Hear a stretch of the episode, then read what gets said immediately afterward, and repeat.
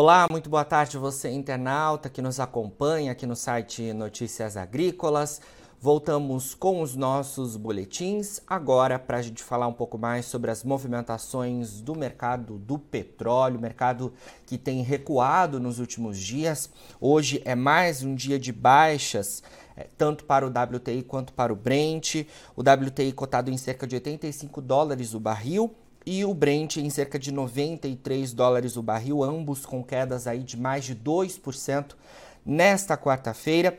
E nos últimos três dias a gente tem quedas é, de mais de 5% acumuladas lá nos terminais externos para estes dois tipos de petróleo. Para a gente falar sobre esse assunto, a gente fala agora ao vivo com Bruno Cordeiro, que é analista de energia da consultoria Stonex. Bruno, muito boa tarde, obrigado mais uma vez por estar com a gente aqui do Notícias Agrícolas. Boa tarde, Jonatas. Eu que agradeço aí por poder participar mais uma vez com vocês. Bom, Bruno, a gente tem os preços do petróleo recuando mais uma vez nesta quarta-feira. Queria que você ajudasse a gente a entender né, essa queda do dia e também os recuos dos últimos dias sendo registrados lá nos terminais externos. Bom, vamos lá. É, nos últimos dias, né, como você falou, desde segunda-feira, a gente está vendo aí uma queda expressiva do petróleo, né, próxima a 5%, é, no acumulado. Isso é motivado, né, entre outros fatores, principalmente pela situação de Covid-19 na China. Né, na sexta-feira passada, a gente teve um avanço aí próximo de 5% do Brent, tá? após boatos, né, boatos é, e algumas fontes de, de, de, canais de notícias afirmarem que o governo central chinês estava considerando é, iniciar um plano né, para finalizar é, a política de Covid-0 no país. Então a gente viu um, um, avanço expressivo dos preços do petróleo na sexta-feira, né, mas logo na segunda a gente já começou a ver o Brent recuando bem, né? Visto que no sábado, né, diante dos boatos que estavam tendo no, no país, a gente viu as autoridades sanitárias chinesas é, aprovando né, a política de Covid zero, a política de, de, de combate ao Covid, e re, é, realçando né, que é, eles vão manter essa política né, por mais um período. Então, nos últimos dias, em meio à situação de preocupação do mercado sobre a demanda de combustíveis na China, né, movida exatamente por essa continuidade dessa política mais agressiva de medidas restritivas e de redução dos níveis de mobilidade, a gente vê o petróleo recuando bem. Hoje, além dessa questão da preocupação em relação à demanda por combustíveis na China, a gente também teve a divulgação do relatório do DOE, né, Departamento de Energia dos Estados Unidos, que mostrou um avanço aí dos estoques de petróleo, né, mostrando que os estoques comerciais eles seguem sendo construídos no país e isso acabou trazendo um alívio em relação é, à oferta do óleo bruto nos Estados Unidos. Né? Então a gente tem esses dois fatores. De um lado é a questão da, da continuidade da política de Covid zero na China e que pode afetar, continuar afetando a demanda por combustíveis. É, e do outro lado, esse avanço dos estoques é, nos Estados Unidos que auxiliou né, nessas pressões aos preços do petróleo. Certo, com essa divulgação, então, a gente tem as perdas do, dos últimos dias sendo estendidas né, nas bolsas internacionais. Queria que você explicasse um pouco para a gente, Bruno, sobre a importância da China e por que esses dados movimentam né, o mercado do petróleo. A China que é a maior consumidora de energia do mundo, né? E é claro que essas informações, então, relativas aí à questão da Covid, impactam de alguma forma a demanda. É por isso que os preços oscilam? Exatamente.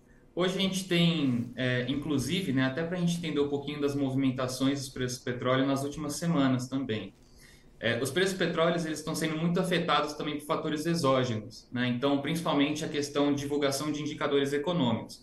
A gente pode ver quando os indicadores econômicos, o PIB, né, no caso terceiro trimestre da China e dos Estados Unidos, foram divulgados e se apresentaram positivos, né, uh, diante das expectativas do mercado, a gente viu um avanço dos preços do petróleo significativos, né, exatamente pela perspectiva de que o avanço desses indicadores econômicos querem dizer também um avanço da demanda por combustíveis e pelo próprio petróleo. É, a China hoje ela se apresenta como a principal importadora de petróleo do mundo, né? Então a gente tem uma questão em que ela é um ator um, um ator muito relevante no mercado. Né? Ela, ela realmente movimenta essa questão é, da demanda por petróleo, da demanda por combustíveis, e diante disso a gente vê que, em termos de fundamentos, né, ela acaba sendo muito importante é, exatamente do consumo dessa commodity. Tá? A gente também tem os Estados Unidos impactando bastante, né? então a gente vê, por exemplo, é, apesar né, dessa alta dos estoques de petróleo hoje, é, existe uma preocupação muito forte em relação aos estoques de gasolina, que se apresenta abaixo das médias históricas dos últimos 10 anos, e em relação também aos estoques de diesel, que estão nas mínimas históricas, não só nos Estados Unidos, como também na Europa. Né? Então, a gente tem alguns fatores aí que eles seguem sendo autistas, né, no sentido de preocupação em relação às reservas desses combustíveis. Tá? Uh, então, por isso que a gente está vendo muita volatilidade hoje no mercado. Né? Uh, nos últimos três dias, a gente viu uma queda né, é, é, registrada aí, como, como a gente já, já conversou.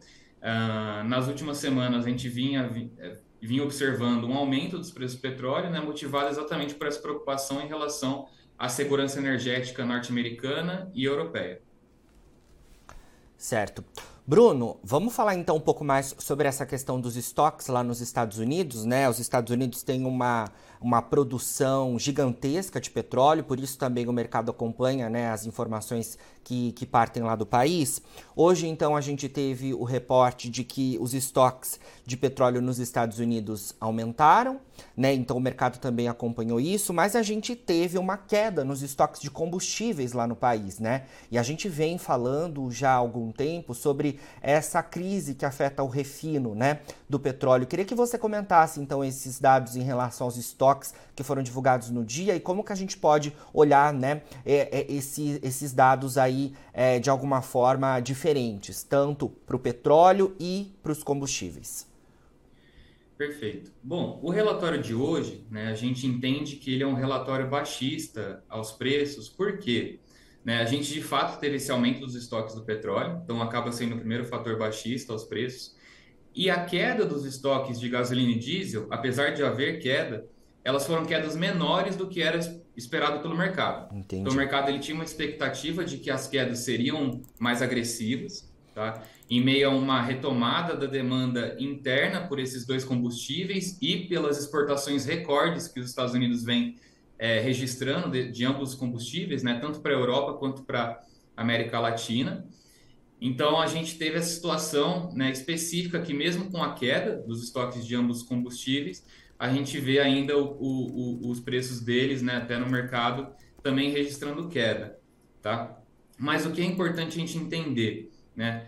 Em termos de fundamento, hoje, é, a situação dos Estados Unidos é uma situação é, um pouco preocupante, né? Por quê? Uh, eu não sei se todos se recordam, né? Mas no início desse ano, é, em meio ao aumento acelerado dos preços do petróleo, a administração Biden eles decidiram por vender cerca de 180 milhões de barris dos estoques estratégicos de petróleo dos Estados Unidos, né? Os estoques estratégicos, eles são é, barris que não estão no mercado. Né? Eles são utilizados como, é, em última, em, em, como, último, é, como última opção mesmo. Né? E essa decisão, ela acabou fazendo com que você tivesse uma liberação desses estoques, dos estoques estratégicos que iam para os estoques comerciais, né? Ao longo de seis meses, seria de março é, a outubro. Uh, o, acabou, né? A, agora a gente teve o fim da liberação desses estoques, é, definitivamente. Então a gente vai começar a ver os Estados Unidos buscando reabastecer os estoques estratégicos como uma das medidas de segurança é, energética. Né? Então, provavelmente a partir de 2023 a gente deve ver os Estados Unidos é, começando a repassar né, os estoques comerciais para os estoques estratégicos como uma forma de garantir sua segurança energética. E isso deve garantir é, um, um, suporte aos preços do óleo bruto. Tá? E a gente também tem a situação não só do petróleo, mas dos combustíveis, como eu falei, né, a gasolina operando, os estoques de gasolina operando abaixo das médias históricas e os estoques de diesel, que é o mais preocupando, é mais preocupante, operando abaixo das mínimas históricas. Perfeito.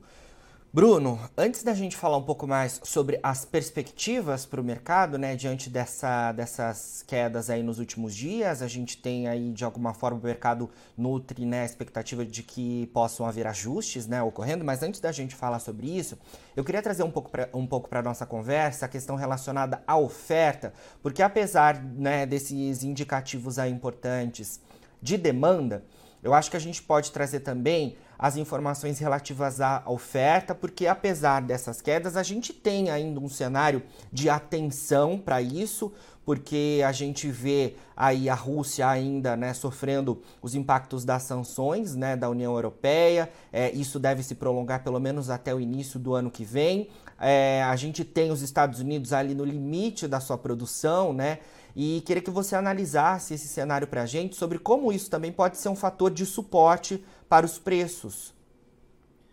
Certo. É, então, hoje, né, exatamente como a gente estava falando, a questão da demanda ela está sendo fortemente impactada né, de, de forma negativa pela questão da desaceleração é, econômica. Né? Então, existe perspectivas de que no próximo ano a gente tenha uma desaceleração do crescimento econômico mundial e, por consequência, uma desaceleração da demanda por combustíveis. Né? Por outro lado, a gente tem uma preocupação relacionada à oferta. Essa preocupação ela se dá por diversos fatores, né? Um deles é exatamente os Estados Unidos ele não conseguindo ampliar de forma é, ágil né, a, a, produção de petróleo. Por outro lado, a gente também tem a situação da OPEP+, né? Então, a OPEP+, nos últimos dois meses, ela decidiu nas reuniões ministeriais por uma redução dos limites produtivos, né? Então, é, é, o próprio grupo, eles acabaram decidindo, em meio à situação do mercado atual, que eles iam manter os limites produtivos menores para garantir né, que você não tenha uma queda tão acelerada dos preços do, do óleo bruto. É, e você também tem a situação da Rússia, né, que faz parte da OPEP+, mas que também existe uma indefinição em relação à oferta futura desse país, né? Uh, exatamente pelas tensões do leste europeu, né? E também pela redução das cargas que ela está é, enviando para a União Europeia. A gente viu de fato um aumento das cargas russas é, chegando na Ásia, né? E aí destacando principalmente China e Índia que vem comprando muito petróleo russo, né? Uh, mas também a gente tem uma questão que agora vem crescendo, né? Que é a tentativa do G7 de implementar a política de price cap, né? Que é os limites de preço sobre o petróleo russo. Então, a gente vai ver aí nas próximas semanas um aumento, né, uma evolução das conversas do G7 sobre esse assunto, de implementar o limite de preços é, ao petróleo vendido por Moscou. É, a gente já viu que é, é o, o, o, presidente russo, né, o Putin, ele já afirmou que os países que aderirem a esse, a esse price cap, a esse limite de preços, eles não vão mais receber o petróleo russo. Então, a gente está vendo uma preocupação alarmante em relação né, a oferta de curto prazo da Rússia. Caso a gente veja implementação efetiva dessa medida por parte do G7, a gente pode ver realmente uma redução é, das exportações russas para alguns países, o que deve impactar de forma relevante o balanço de oferta global. Certo. Mais um ponto, Bruno, sobre é, é, é essa, essa dualidade entre oferta e demanda. É, é, que a gente está logo mais tendo início no hemisfério norte, né, o inverno, aquele, aquele período mais frio, a gente fala é, em uma crise energética na Europa já, né, e a gente se aproxima então desse período mais crítico, né, em que eles precisam de, de calefação, né, um cenário diferente do que a gente tem aqui nos países do hemisfério sul, por exemplo, mas eles são muito dependentes disso, né, na Europa, nos Estados Unidos. É, neste domingo terminou, né, o horário de verão lá nos Estados Unidos. E logo mais o inverno se aproxima, né? Lá no hemisfério norte. Como é que a gente pode olhar também é, essa, essa, esse indicativo nesse mercado tão complicado que a gente já tem visto? Quando a gente olha né, para a questão da chegada do inverno no hemisfério norte, a preocupação é muito mais relacionada à Europa do que nos Estados Unidos. Por quê? Atualmente a Europa, e aí principalmente a União Europeia, ela é muito dependente do gás natural né, na sua matriz elétrica é, tanto para uso industrial, né? então até para aquecimento industrial, o gás natural é muito, utiliza, muito utilizado nas, nas indústrias de fertilizante, nas usinas de açúcar, e também a gente vê a utilização do gás natural para geração de energia elétrica. Né? O que está acontecendo com o mercado de gás natural europeu? É, até 2021, a Rússia ela era a principal fornecedora de gás natural para a Europa. Né? A partir de 2022, a gente vê a Rússia reduzindo as cargas, né? então os envios de gás natural para a Europa, conforme aumento das tensões é, entre União Europeia e Rússia pela guerra no leste europeu. A gente vê a explosão do, do gasoduto Nord Stream 1, né, que é o principal gasoduto que conecta é, a Rússia à Alemanha, né, e aqui trazia o maior fluxo de gás, então a gente vê interrupção total do fluxo de gás por aquela via. E o que a gente vê como forma de contrabalancear isso é a União Europeia aumentando as suas importações de GNL, que é o gás natural liquefeito. Né? Então, nos últimos meses, é, a União Europeia vem aumentando de forma muito agressiva né, a importação desse produto. Ele está chegando nos terminais de regaseificação, né? então eles chegam de navio, o GNL, e eles são levados aos terminais de regaseificação, mas a gente vê que esses terminais eles já estão operando aí nos seus limites. Né? Então, a gente já vê a Europa começando a ter dificuldades de conseguir é, é, trazer o GNL, né, exatamente porque ela não tem a capacidade necessária para tudo isso. E aí o que começa a ser discutido? Né, a possibilidade de substituição do gás natural por produtos petrolíferos, e a gente fala principalmente óleo combustível e diesel, né, para substituição do gás natural em algumas demandas energéticas. Tá? Então, é, isso, né, essa questão de substituição do gás por esses produtos petrolíferos vai depender de alguns fatores. O principal fator é em relação ao clima. Né? Então, se a gente tiver um clima é, um, um, clima é, mais ameno, né? então um, clima mais quente ao longo do inverno europeu, que, que ocorre de dezembro a março, a gente pode ver isso não acontecendo. Então, essa substituição ela tende a não acontecer. Caso contrário, se a gente tiver um inverno mais rigoroso, é possível que a gente veja né, uh, algumas termoelétricas ali mudando, então substituindo o gás por produtos petrolíferos mesmo para atender a demanda europeia. Né? Hoje, em relação aos estoques de gás natural, a Europa ela já conseguiu garantir as suas metas, que era que os estoques chegassem até 90% né, em novembro. É, essa meta foi garantida, mas a preocupação agora é realmente a falta né, do gás natural russo em meio à chegada do inverno. Então, dependendo de como esse inverno será na Europa, a gente pode ver problemas sim em relação é, à segurança energética europeia. Certo.